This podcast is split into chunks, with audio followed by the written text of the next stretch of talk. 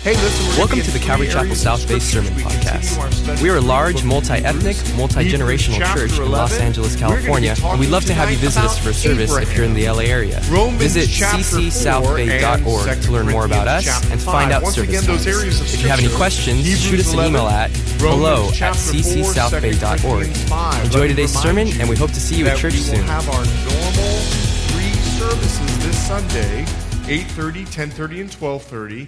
We are not having a New Year's Eve service at 7 o'clock this year. And so just to remind you, 8:30, 10:30, and 12:30, and we're not doing a New Year's Eve service this year. So I know you triple, quadruple dippers. You'll show up at the doors, and they will not be open. In fact, you won't be able to get through the gate.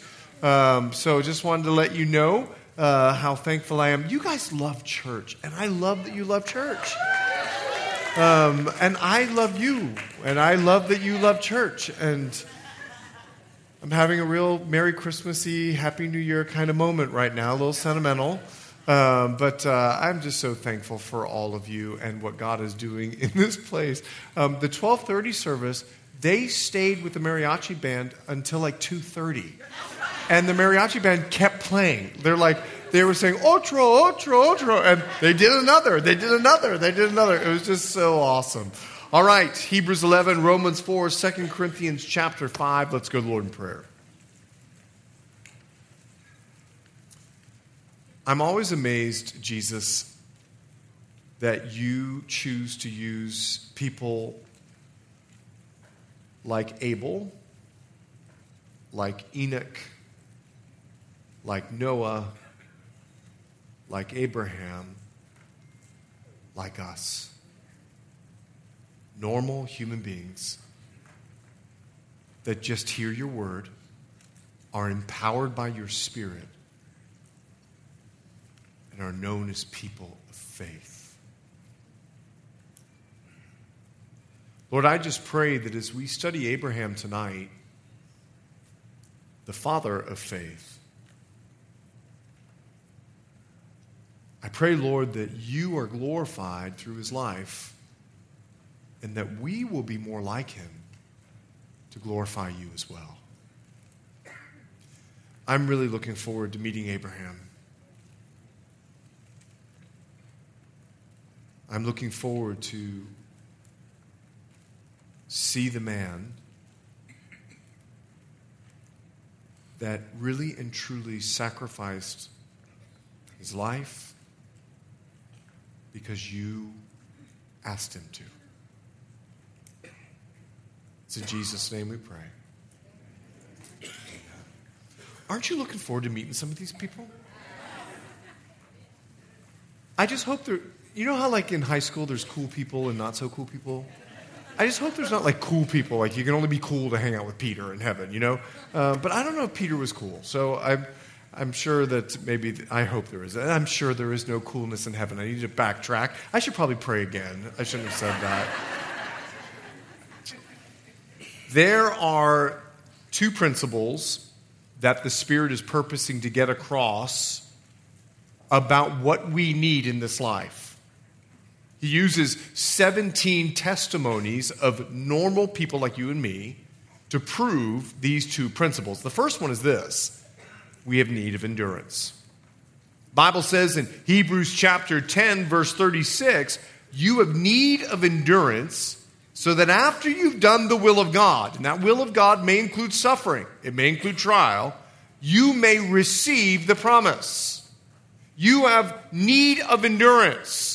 That's the Spirit telling us that. Secondly, Hebrews chapter 10, if you look again at verse 38, now the just shall live by faith. You have need of endurance, and you've got need of faith so that you don't give up, so that you don't quit. This scripture, the just shall live by faith, is reiterated 3 times in the New Testament. The first of which is found in Romans chapter 1, verse 17, where Paul says, for in it the righteousness of God is revealed from faith to faith, as it's written, the just shall live by faith.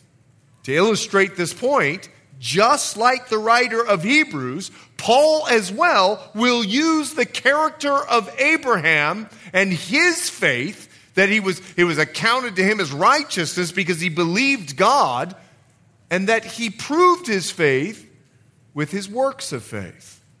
In fact, turn with me, leaving Hebrews, keep your finger there, leaving Hebrews, go with me to Romans chapter 4. You'll see this so clearly. Once again, Abraham, our father of faith, Romans chapter 4, I'll pick it up in verse 18. Who, speaking of Abraham, contrary to hope, in hope believed, so that he became the father of many nations according to what was spoken. So God told him that he would be, so shall your descendants be. And not being weak in faith, he did not consider his own body already dead, since he was about 100 years old, and the deadness of Sarah's womb.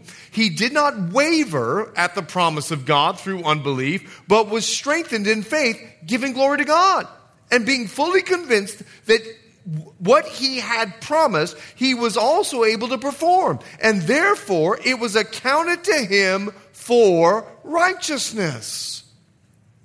God told him that out of him, many nations would arise. And he trusted God's word no matter what his circumstance was, and he took action on God's word. He simply believed by faith. His simple faith saved him. But his works proved what he believed. In fact, James, the half-brother of Jesus, he would say, using Abraham again, in James chapter 2, verse 21, you'll see it on the screen, was not Abraham our father justified by works when he offered Isaac his son on the altar?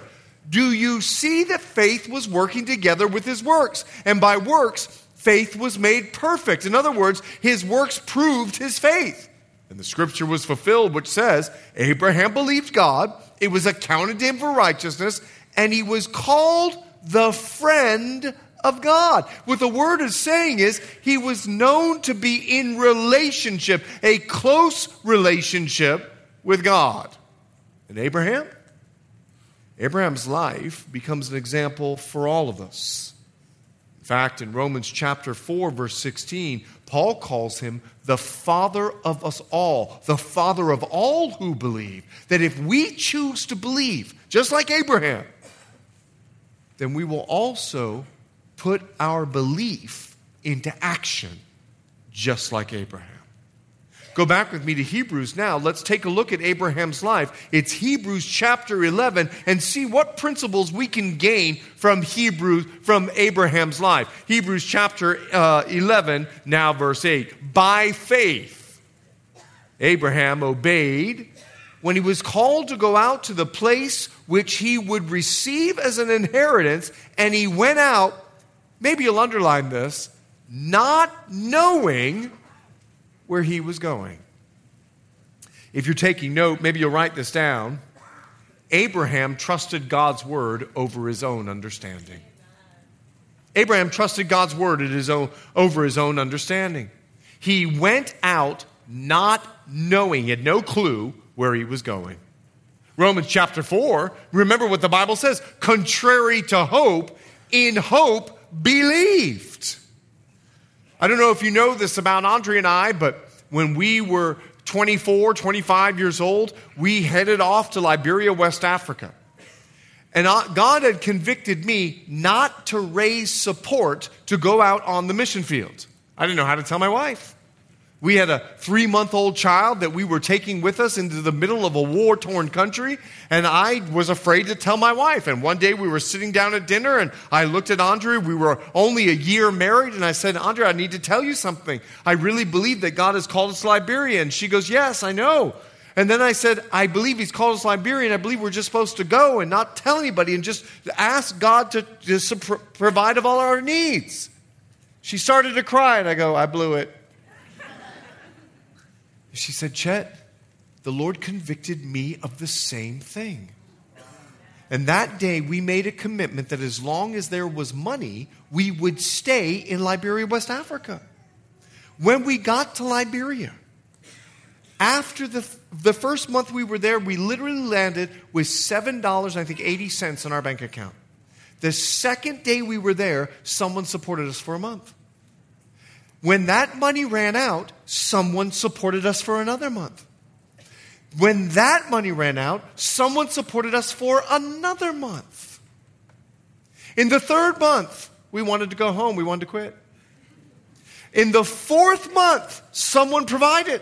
In the fifth month, someone else provided. In the sixth month, we were begging God, stop the money. What missionary prays, stop the money. We want to go home. And we realized that God had trapped us. And we were there for 3.5 years. And when the money ran out, we came home. Because God wanted us there for 3.5 years, and He knew how to keep us there. So we were moving out here to California.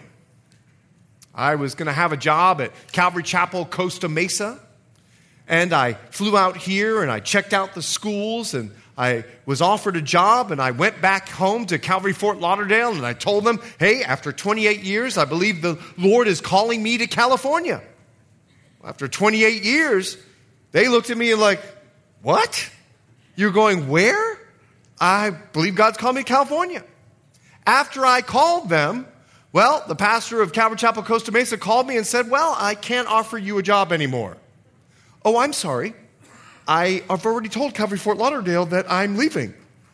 So I went to my wife and I said to my wife, hey, I don't have a job in California, but I've told Fort Lauderdale that we're leaving.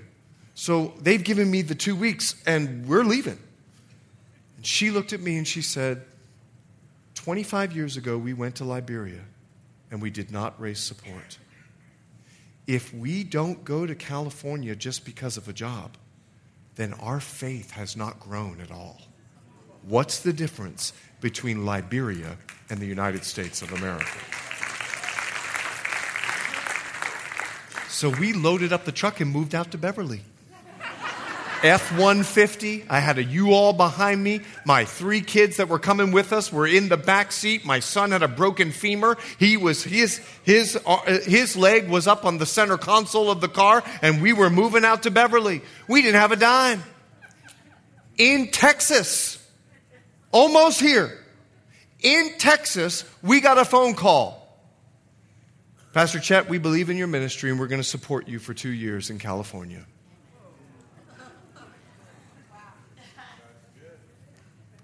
Excuse me? This is not how it works. You don't get a phone call in Texas. And my wife looked at me and goes, yes, it's how it works. It's called a miracle. That's what God does. You got to love my wife. She's 110 pounds. She's like Bitey Mouse. She is like a fire of faith, okay? And we came out here and God provided for us and our staff. It was amazing what God had done. And I was still able to minister at Costa Mesa. I was able to minister at Patmos. I was able to travel around the country and speak at different churches because God said to go. And my wife said, we're going because God said to go. Church, Abraham went out when he didn't even know what was going on. Now, Abraham did not live in the why. He lived in the who that spoke to him. God told him to go, even though he had no understanding. Think if Abraham lived in the why.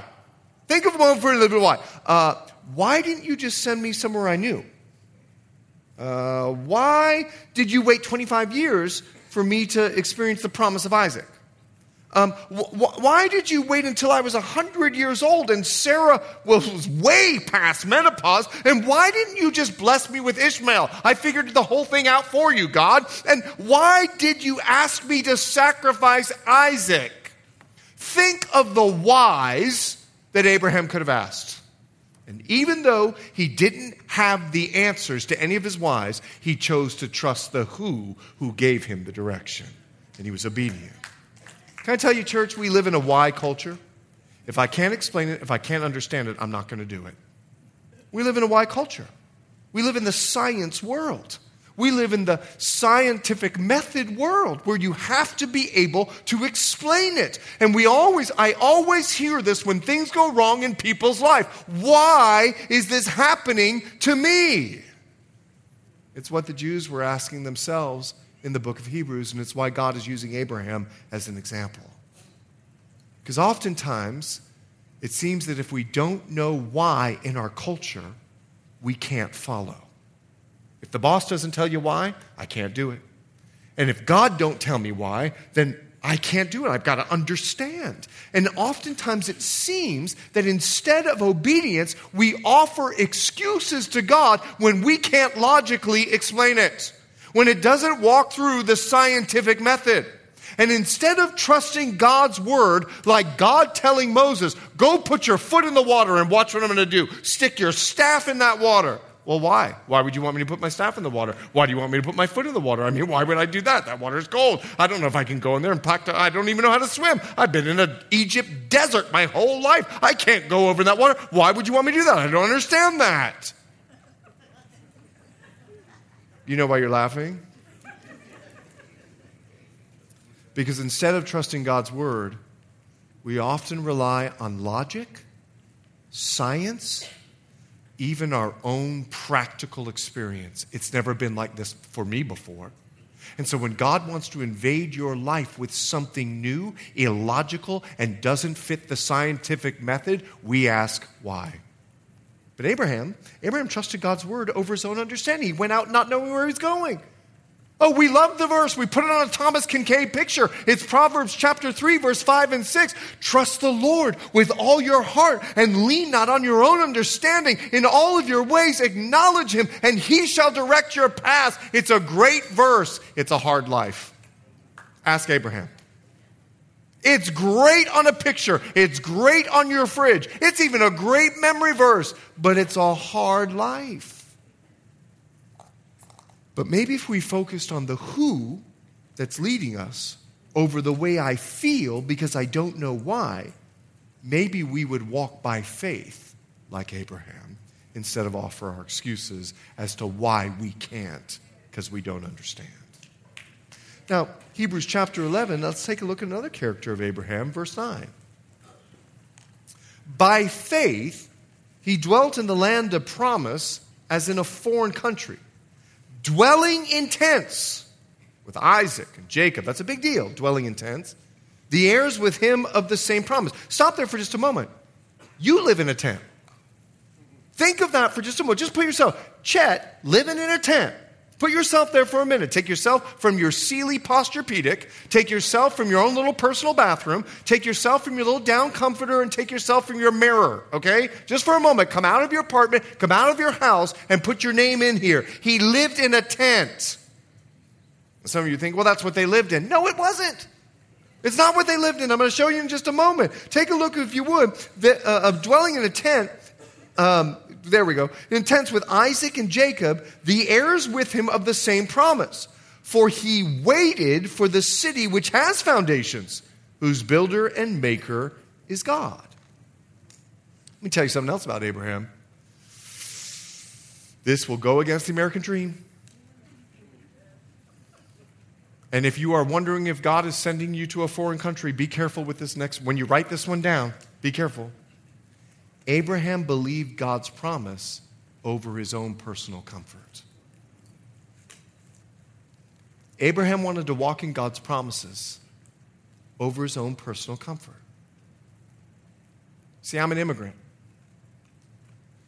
And my dad left the Bahamas to give his children a better life. But he knew where he was going, the land of promise. He knew. I mean, he knew what he was coming to. Back at that time, the economy was booming, and he wanted a better life, a better school, a better place for his children to grow up. Abraham had no idea what the land of Canaan was like. But Abraham believed God's promise over his own comfort. You got to remember where Abraham was called out of, Ur. Now, maybe that name doesn't thrill you at all, but if you were living back in Mesopotamia at this time and you said, I live in Ur, that was like saying, I live in LA or I live in New York City. It was the city of cities. It was a thriving metropolis with buildings. And we learn in Scripture that Terah, Abraham's daddy, was a high priest, not of God, but he was a priest. He lived in a ziggurat. He was one of those guys. Let me tell you about the priest of the time. The priest, everybody came to the priest because everybody was religious and everybody needed a God to help them in some fashion or form. Let me tell you how Abraham grew up. He had means. He had fame. He had fortune. Everybody knew little Abe as he was running through the streets of Ur because his dad was the priest of Ur. Then they moved from Ur. They went to another great city by the name of Haran.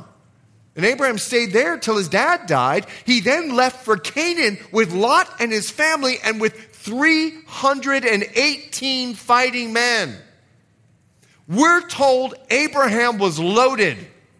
Take a look if you would. It's Genesis chapter 13, verse 2. Abraham was very rich in livestock, in silver, and in gold. Okay? He was the Jeff Bezos of his day. Okay, we're talking about Elon Musk on steroids.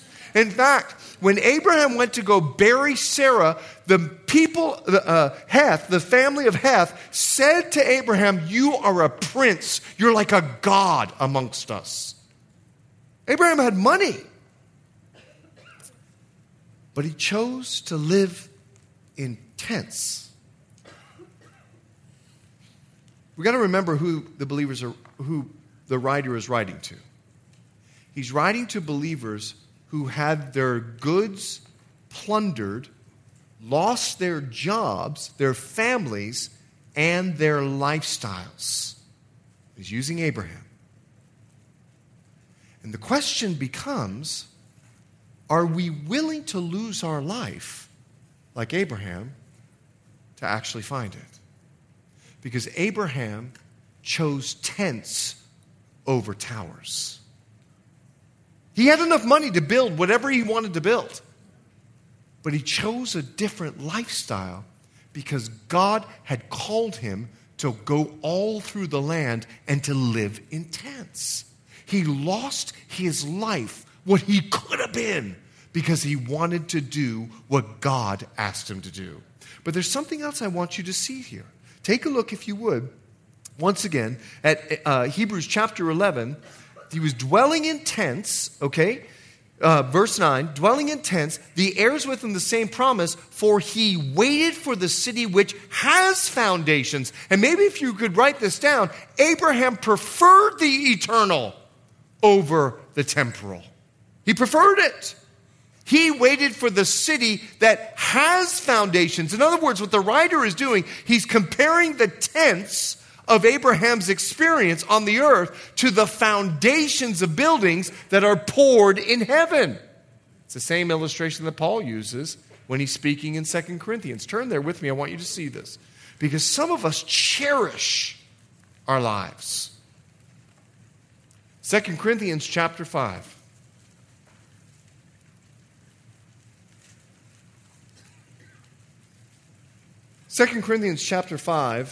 1. For we know that if our earthly house, look what Paul calls it, this tent, is destroyed, in other words, we die, we have a building from God, a house not made with hands, eternal in the heavens. It's spiritual. It's God's house. God is spirit.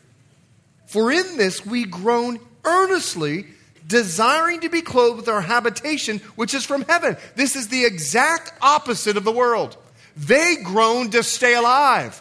They groan to grasp every last breath. But the believer can't wait. They're to get to heaven. That's what Paul's saying. If indeed, having been clothed, we shall not be found naked. For we who are in this tent groan, being burdened, not because we want to be unclothed, but further clothed, that mortality may be swallowed up by life. Like, what he's saying is, if you love your Gucci, wait till you put on heaven clothes. Now, he who has prepared for us this very thing is God, who also has given us the Spirit as a guarantee. So we're always confident knowing that while we're at home in the body, we are absent from the Lord. For we walk by faith, not by sight. Keep that in mind. We are confident, yes, well pleased rather to be absent from the body is to be present with the Lord. Therefore, we make it our aim, whether present or absent, to be well pleasing to Him. Now, I don't know about you. I love to camp. I love to be out in the woods. I love the sounds of birds in the morning. Now, not all of my children share this with me. My son, AJ, we were laughing. He was just here for Christmas, and he hates to camp. Okay? He's like, Dad, you adopted me from Africa. I was camping my whole life. Why? He calls camping rebellion. He goes, God has blessed us with electricity and cars. Why would we go on a hike and sleep outside? That's his mentality. So one time we went camping, and it was 3 a.m., and the dog was in his tent. I hear this at 3 a.m. We're done. We're out. 3 a.m., the whole campsite. We're done. We're out. We're in North Carolina. We are done. Everyone get up now. We are out. Dad, I can't sleep. I woke up, and the dog is on my face. We're out. We're all, AJ, go to bed. People are stirring. Dad, we're done. We're not camping. Everyone, pack up. He literally packed up everything and went inside the car. I didn't move until 6 a.m. And all I heard was, I'll never do this again. I will never go camping again. But I love to camp. But not for a lifetime. Camping will get old. Making a fire will get old. I mean, have you ever changed inside of a tent? It's exciting for about 2 days. You can't stand up. You're like trying to pull your pants up. It's like you come out, your sheriff's hat tucked in. It's like it's just not a great experience to live in. Well, Paul's saying this life is great. You can wear your Gucci.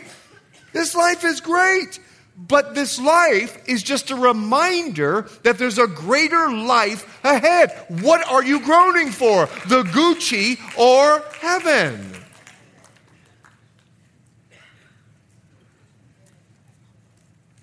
I don't know. If you're wearing Gucci tonight, I'm really sorry.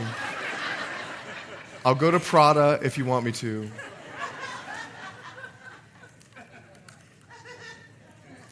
Years ago, someone got my wife a Prada, what do you call the thing? The purse.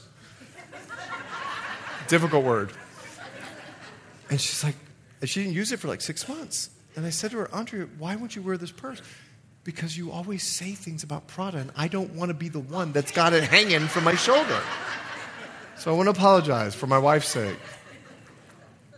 But you have to understand what the foundation of the whole tent illustration revolves around. We're just a tent. It's actually hope. Would you look at 1 Corinthians chapter 4, verse 16? Because here's the reality of this world. That's why it's good to know we're a tent. 2 Corinthians 4:16. Therefore we don't lose heart. Why? We have endurance and faith. Even though our outward man is perishing. Have you smelled you about 2 days of no bathing? You are rotting. Every day you are rotting more and more. Amen? Amen? Some of you don't like that. Some of you might be rotting a little bit faster than others. I don't know. But we are all headed. Our outward man is perishing. It's just a truth of our faith. It's a truth of life. Yet the inward man is being renewed day by day. If you had to see my inward man, he's 6'4". He's got a chest like out to here. Like he does 600 on a squat. I mean, my inward man, I just wish you could see him. I know you're just looking at this tent.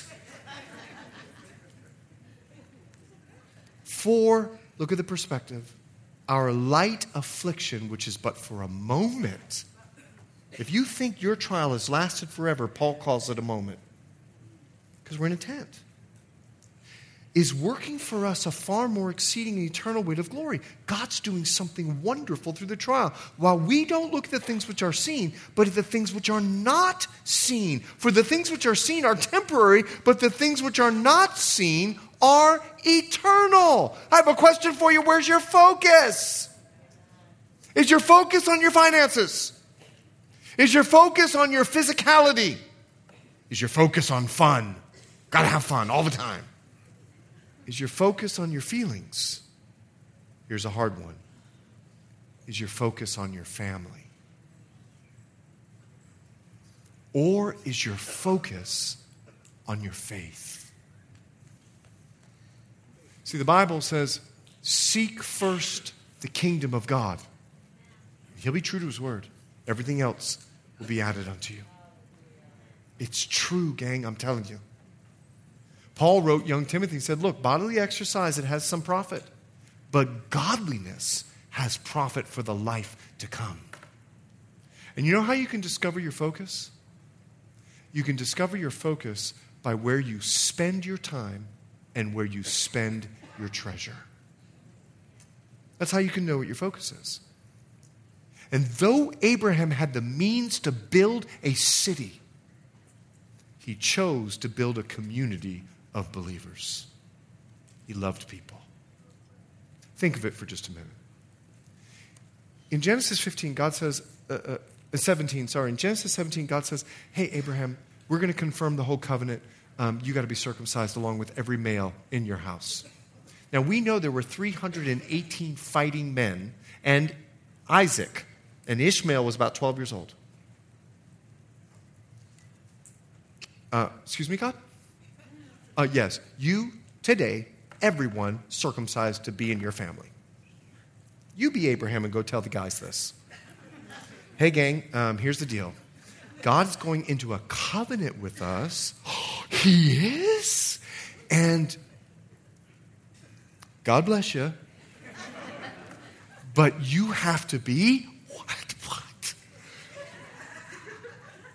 Circumcised. Excuse me? I mean, just imagine how that went over. Do you know what amazes me? They all did it. They all did it. You know why? Because Abraham poured his treasure not into himself, but in taking care of 318 fighting men and their families. He poured into people. He was a man of faith. They did it because they knew that Abraham had a relationship with God, and they were willing to do whatever Abraham asked them to do. They followed him. If I went to my family and I said, hey, I've got a relationship with God, and I'd like for all of us to be... I don't know. I'm trying to think of we all have to cut our right pinky off. I mean, my kids would look at me like, Dad, are you crazy? But Abraham had such an investment of faith into this group of guys, they said, we're in. And let me tell you what else Abraham. Not only did he build a community of believers, he chose to live below his means to be a blessing to others and do what God told him to do. Do you remember when him and Lot got into the argument? And Lot had just come out of Egypt, and he loved the buildings. He was not a fan of the tents. Lot loved life. So he looks over at Sodom and Gomorrah, and Sodom and Gomorrah look a little bit like Egypt. Woo-hoo, I want this. And Abraham goes, look, you pick what you want, and I will go wherever you don't go. That's a man that loves people. That's a man that loves God. That's a man that's willing to say, I don't want any problem with my family. I just want what God wants for me. And maybe if I stop for a moment and my focus becomes God, then I'll be completely satisfied in him the same way that Abraham was. It's why Paul says, set your mind on things above. We went down to Orange County the day after Christmas. I was surprised at how many people were at the mall. And then I was surprised at myself that I was there.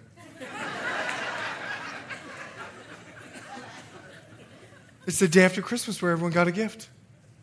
And they weren't exchanging things, they were buying more. Well, it's 50% off. Something about 50% off goes, I need to buy that. I want that. And it's not really 50% off. They mark it up 100%, and then they tell you it's 50% off. It's called the trick of the trade. And they trick us all the time. We walk out feeling good, paying something that's overpriced in Orange County. Should have bought it on the street here in L.A. But when your focus becomes God, it will change your perspective as to what's actually important. It will direct you where to spend your time and where to spend your treasure. And I guarantee it will be on God and God's people, just like Abraham. Hebrews chapter 11, let's take a look at another hero of faith. Hebrews chapter 11, go back with me if you would. Hebrews chapter 11, very connected. We have now our first woman, here she is, by faith, Sarah. Sarah herself also received strength to conceive seed. Now, if you're a first century world and the writer of Hebrews is giving the credit to a woman, you have to imagine what the first century world readers were doing. Women didn't have rights. Jewish women didn't have rights. If your husband died, you better marry someone else in the family so you could keep your land. And here he is using a woman, and he's saying, you guys, I want all of you, men and women, to look at Sarah's faith. Do you realize what Christianity has done for women?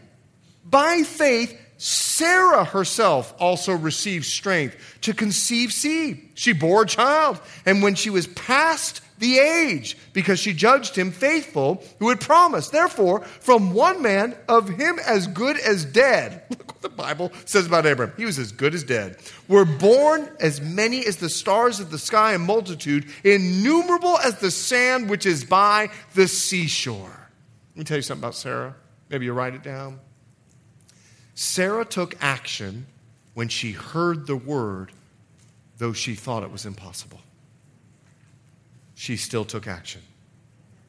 So what I need to do for a moment is make this real. Genesis 18, God shows up to Abraham and lets God, him and two friends, okay? It's three angels of the Lord, an angel of the Lord and two angels, okay? God shows up to let Abraham know, hey, in 9 months, Sarah's going to have a baby.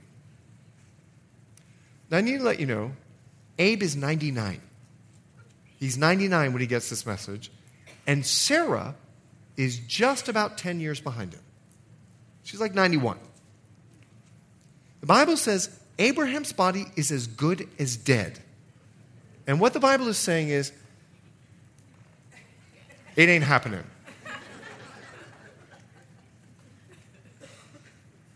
And the Bible says that Sarah had already passed through menopause. She wasn't dropping any more eggs for years. She'd already passed. So when Sarah, who was behind the tent, listening to God, tell Abraham, she went, that's what she did. She thought it was absolutely hilarious. And God said to her, why are you laughing? I'm not laughing. God said, you did laugh. God has no problem with clarity. He calls us out no matter what. He goes, yes, you did. You did laugh. Something had to happen for Sarah to get pregnant because the Holy Spirit didn't come upon Sarah. The Holy Spirit only came upon Mary. So let me tell you what happened that night. God says that I'm going to have a baby. She lit the candles that night. She put a little Yankee candle in the corner of the tent. She picked up something from the store. Abraham comes walking in, and she goes, hey, babe. I wonder if Abraham then laughed.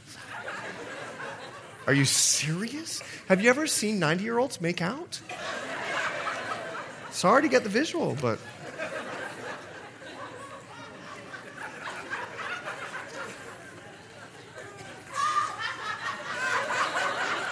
You guys got to stop and realize what happened that night. Something, and it wasn't a miracle, it was activity. Something had to happen for Sarah to get pregnant, and she got serious about it. And in Romans chapter 4, let me put it the way the Bible puts it, so much better than me.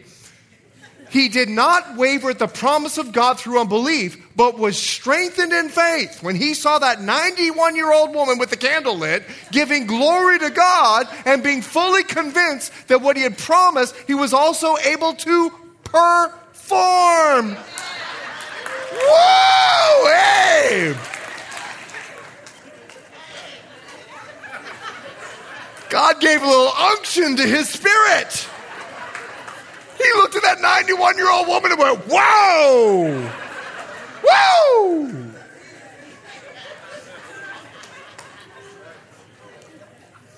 It's a good thing I didn't translate the Bible. Though Sarah laughed. Have you ever laughed at something God told you? Have you ever struggled with something that God told you to do? Though Sarah laughed, she still trusted God and went in that tent that night, and she acted on God's word. She overcame her feelings in order to walk by faith. She knew the situation was impossible, but went ahead with what was necessary because God said that she would be pregnant. You ever been there? Have you ever been at the place where you just don't feel like doing what God has asked you to do? Have you ever been in the place where, amen, I'm glad. Amen. Have you ever been in the place, all right, let me finish now. I appreciate your transparency and your honesty. Have you ever been in the place where you know that you should not do something, and you do it anyway? You see, Sarah didn't act in her feelings. And the Bible says there in verse 12, she received strength. That's important. Because what the Bible is defining for us here is that she was walking by faith. You see, a walk of faith is simply defined like this. God gives us direction, and then he gives us the power to do what he's asked us to do. That's a walk of faith. Sarah was just a normal human being. She was a normal 91-year-old woman who had passed menopause. She was a normal 91-year-old woman who was struggling in faith as to what God had asked her to do. Yet God gave her supernatural power to do what was not in her power to do. And let me tell you why. The Bible says, draw near to God and he will draw near to you, right? When we draw near to God with the step of obedience, God draws near to us with all of his power from heaven. When we choose to do what God's asked to do, he'll actually give us the power to do it. Now take a look at what the Bible says in verse 13. These, speaking of the patriarchs, Abraham, Isaac, Jacob, Sarah, these all died in faith, not having received the promises, but having seen them afar off, were assured of them. In other words, they had spiritual sight, not physical sight, embraced them, confessed that they were strangers and pilgrims on the earth. For those who say such things declare plainly that they seek a homeland. And truly, if they had called to mind that country from which they had come, if they wanted to go back to Ur, they would have had opportunity to return. But now they desire better. That is a heavenly country. Therefore, God is not ashamed to be called their God, for he has prepared a city for them. Church, what the Bible now does is further emphasizes for us what the walk of faith looks like. But I need to take a commercial break just for a minute. We need to understand, once again, who the writer is speaking to. People were turning away from the faith. It was getting hard. Their families had come against them. Their traditions were calling them. They were Jewish. The culture was against them. If you think we are living in a difficult culture, try being in a culture where they were killing Christians and putting them in jail. It was getting rough. And Jesus made it very clear, in this world you will have tribulation, but it's one thing hearing a sermon, it's another thing living it. They knew that Jesus said it was going to be hard, but when it got hard, they wanted to return back to their traditions, return away and go away from Christ and grab onto angels. We studied it in Hebrews 1, 2, 3, and 4. But Abraham, even though he didn't see the promise fulfilled, he trusted God that it would be. This is important for us. This is important for us because none of us have seen heaven, but we believe it exists. We believe we got a homeland. That's why I love going to third world countries. They don't sing about how Jesus can fix you. That's a lot of our songs. They sing about heaven because it's all they have to look forward to. It's a mat on a dirt floor. There's no like portraits on the walls. And all they have is heaven to look forward to. You see, this takes spiritual sight, not physical sight, because none of us have ever seen heaven. It's why Paul told us earlier that we walk by faith in 2 Corinthians, not by sight.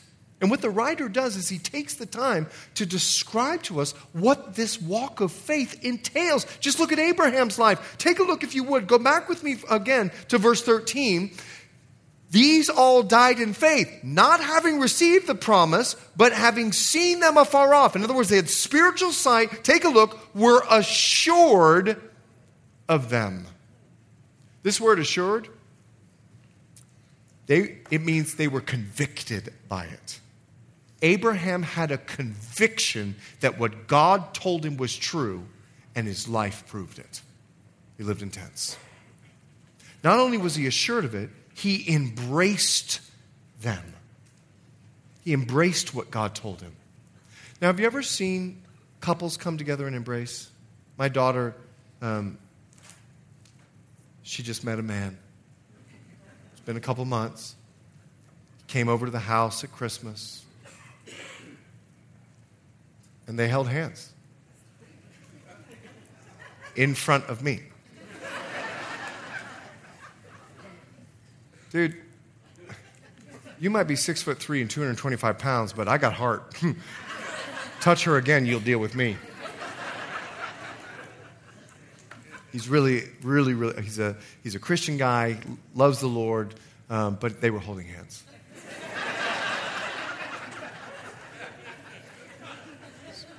So, hey, can we talk? Brought him in the room. This is what I said to him. It's been a couple months. Seems to be producing good fruit, which means this is a good tree. But if it produces bad fruit, Bible says it's a bad tree and cut it down, and I have no problem holding the axe. And I said, can I pray for you? He goes, I'd love for you to pray for me, Mr. Lowe. Dear Jesus, help him. You can ask him word for word what I said to him. He left. He told my daughter, well, he prayed for me. Have you ever seen new love embrace? It's not like, you know, like first graders, when you tell your first grade class, everyone hold hands, and the boys and the girls are like, ugh, gross, I got to touch a girl. That's not an embrace. An embrace is new love. Dun, dun, dun, dun, dun, dun. You got the visual?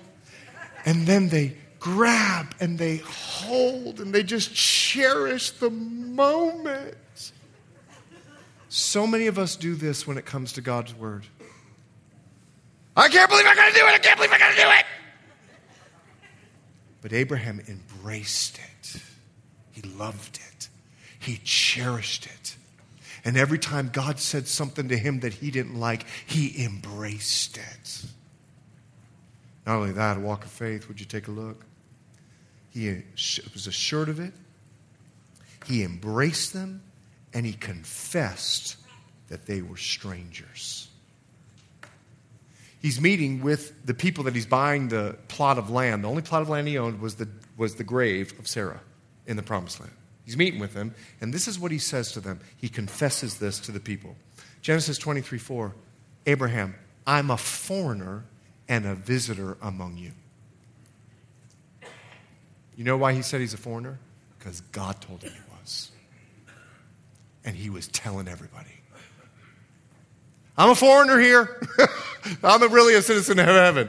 I don't talk like that. I don't act like that. I don't be like that, okay? I am a citizen of heaven. I got a heaven accent. I eat heaven food, like I take communion, the whole deal. Because I'm a citizen of heaven. I sound like a citizen of heaven. I act like a citizen of heaven. And I confess to the world, I'm a citizen of heaven. You can tell the difference between the citizen of heaven and a citizen of the world. And none of us have the Roman Catholic halos around us on a portrait. We just are living normal lives in the world filled with the power of the Holy Spirit, and people look and go, now they're different.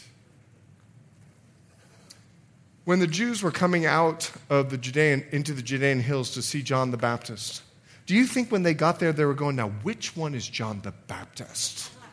I'll tell you something, he had locusts all tangled up in his beard, or honey dripping, little Tarzan suit on it. Repent! I don't know if he had a southern accent, but he was doing the whole deal.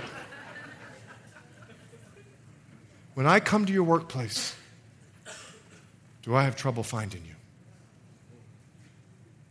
When I come to your school, do you blend so well that I can't tell the difference between you and an unbeliever?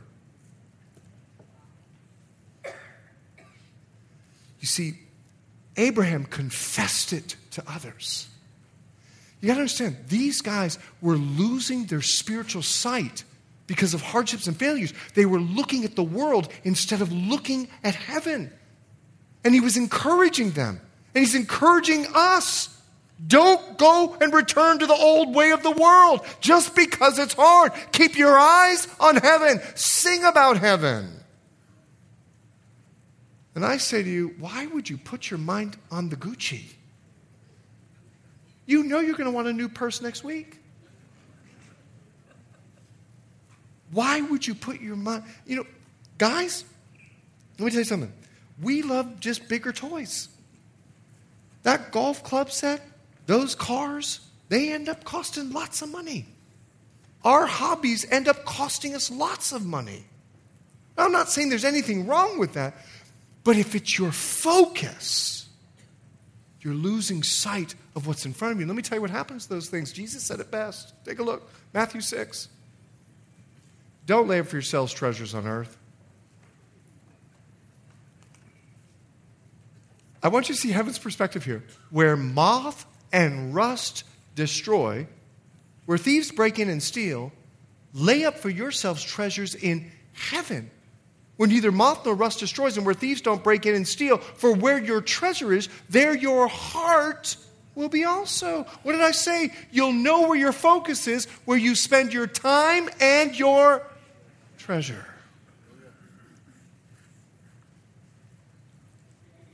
Heaven's perspective is this. It's going to be destroyed. Gone. It's just temporary. What are you so worried about? Where's your focus? You see, I don't know if you know this. He says heaven's better. And this word better in the book of Hebrews, it means more profitable. You're making a better margin if you invest into heaven. You see, what we wear around our neck, the little gold that we got, heaven goes, we use that for pavement.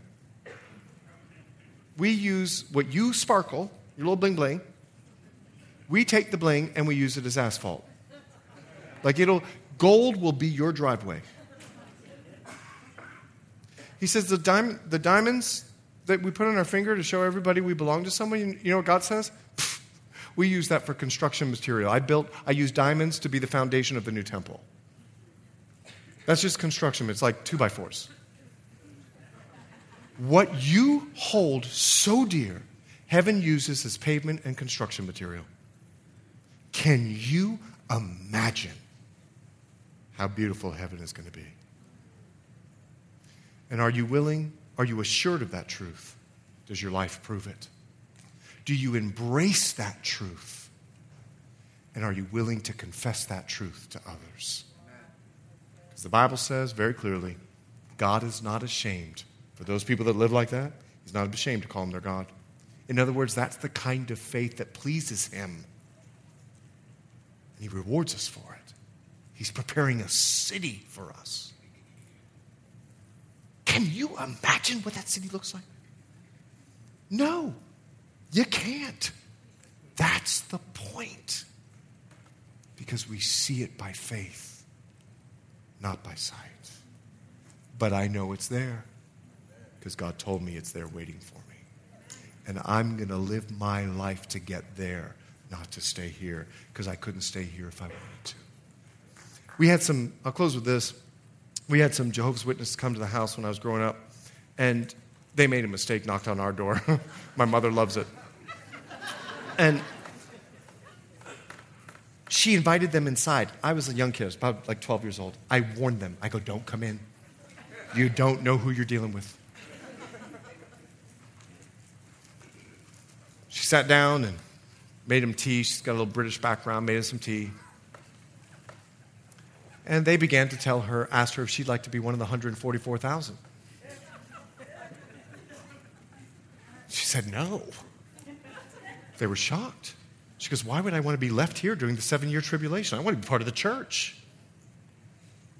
So they went back and forth, and I kept looking at them. I told you.